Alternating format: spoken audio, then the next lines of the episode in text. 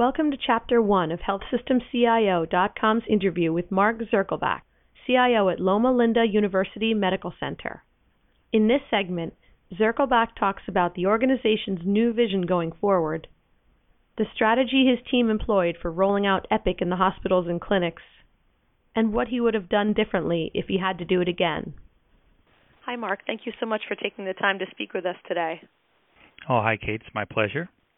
To give our readers and listeners some background, uh, can you just talk a little bit about Loma Linda University Medical Center? Um, you know what you have in terms of hospital bedside, bedsides, and uh, you know other uh, care facilities.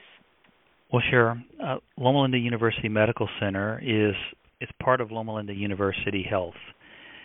So we're an academic medical center. We have eight schools as part of as part of our organization, and six hospitals. The hospitals are uh, mostly focused on on on different disciplines, such as adult and children's uh, rehab. We have a behavioral health hospital, uh, a spine specialty hospital, and a cardiac hospital. In total, uh, the beds are just around a thousand beds. Uh, there's also about 850 faculty that uh, practice and teach here at Loma Linda, and they're primarily multi-specialists. There's some primary care, but uh, there's specialists and subspecialists, which is probably pretty typical for an academic medical center. Okay. Do you have uh, physicians that are, are, are affiliated with the system as well as employed by? in California, that's an interesting question because of the corporate practice of medicine. Really, we see all, uh, physicians affiliated in some way. Uh, mm-hmm. Some are employed by the School of Medicine. But in terms of affiliates, probably in the context of what you're asking, we are starting to work with different community physicians and create partnerships uh, that um, help build out our integrated delivery system and, and help with care coordination. Okay. Yeah, definitely a trend we're starting to see in uh, areas all over the country. Now, I had seen on the site that there's expansion going on um, or, or planned for uh, the organization. Can you talk a little bit about that? Sure. Uh, yeah, we had a, a very exciting announcement uh, July 15th uh, called Vision 2020 where we announced uh, some expansion, but also talked about uh, our view and vision for the future of healthcare, which has a very strong wholeness, wellness aspect to it, uh, as well as I'll say the traditional acute care settings that academic medical centers are known for. Mm-hmm. Uh, we're going to be developing a wholeness institute, uh, which creates an environment uh, for research around how we can help people healthy, mm-hmm. not just focus on on those that are having some sort of a of a situation in their lives. We also are are are caught up in an in a construction situation where our our seismic retrofit um, created some challenges for us, and we ultimately decided that uh, it was best for us to build some new hospital buildings as opposed to trying to make the ones that uh, we have uh, meet the, the California code for for earthquakes. And so there's some new construction going on for a children's hospital and adult hospital, and uh, we'll repurpose uh, the buildings that we have, and then uh, some expansion on the academic side, as I said, for the Wholeness Institute. So very exciting times. Yeah.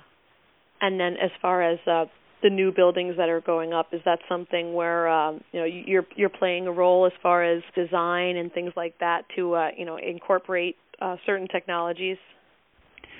Well yes um, even though it's going to be 3 or 4 years before the buildings actually start to take shape uh, we've already started on um, on design for the rooms.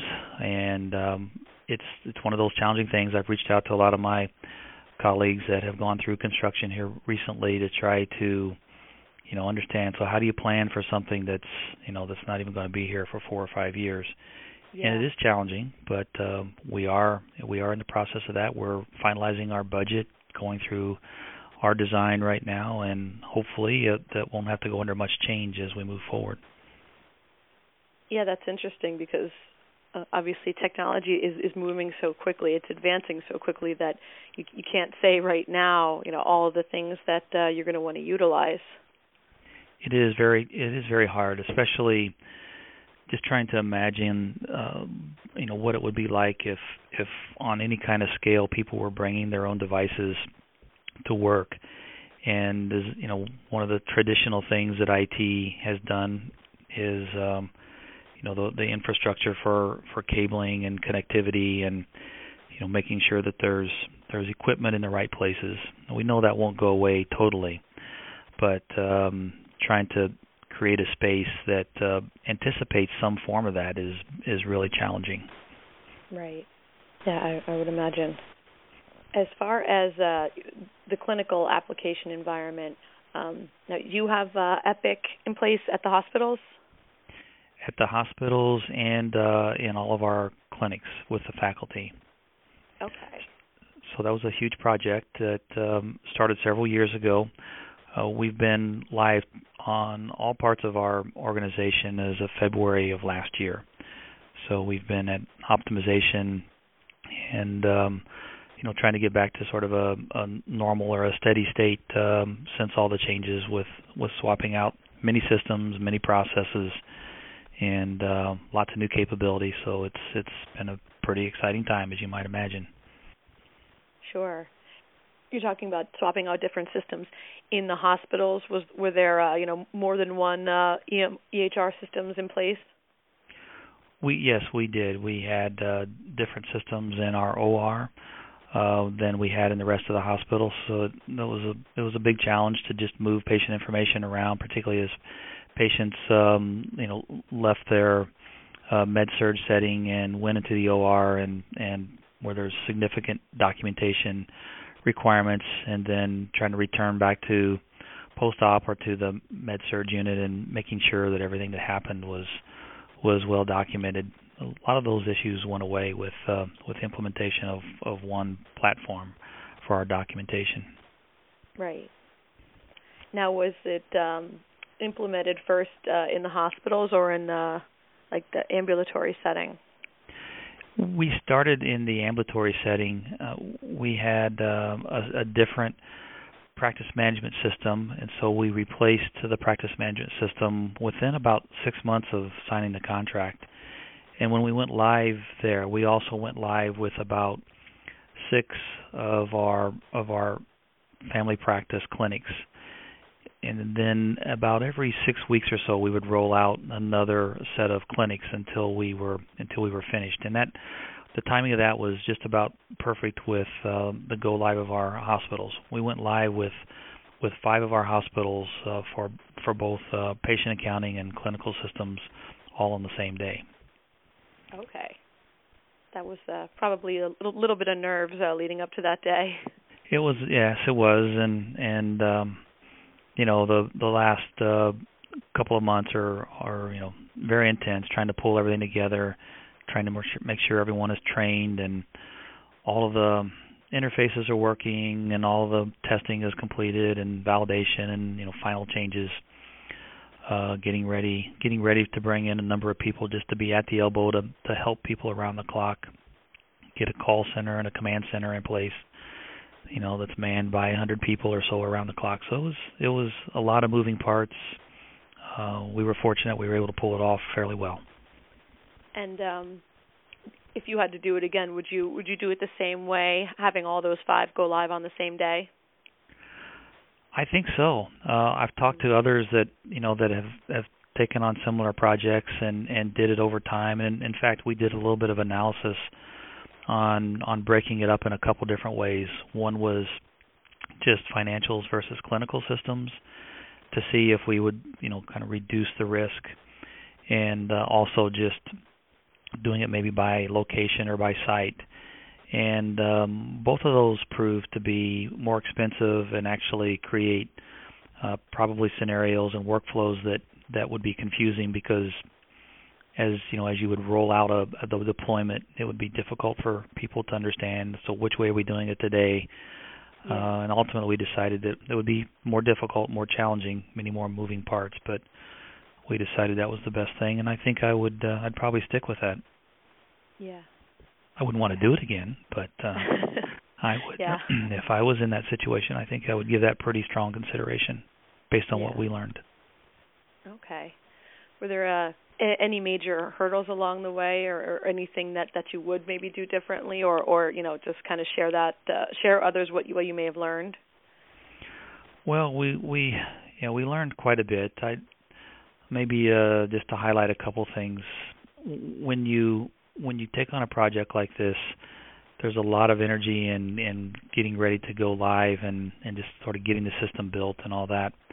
I would start sooner uh, developing what you know what the ongoing support model would look like and and get things in place much sooner. Maybe as you know as much as three or four months in advance. Start working on that in more earnest.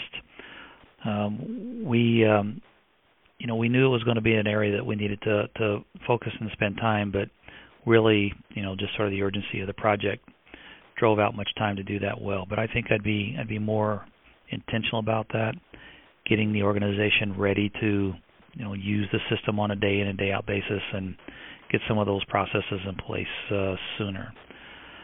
Um, probably another area is just we even though there was a lot of focus on workflow and a fair amount of documentation, I'd want to I'd want to make sure that we captured that and with the intention that we would use that in any go forward uh, discussions about changes in the system. We found ourselves getting a lot of requests to make make changes. I'll call them configuration changes to the system.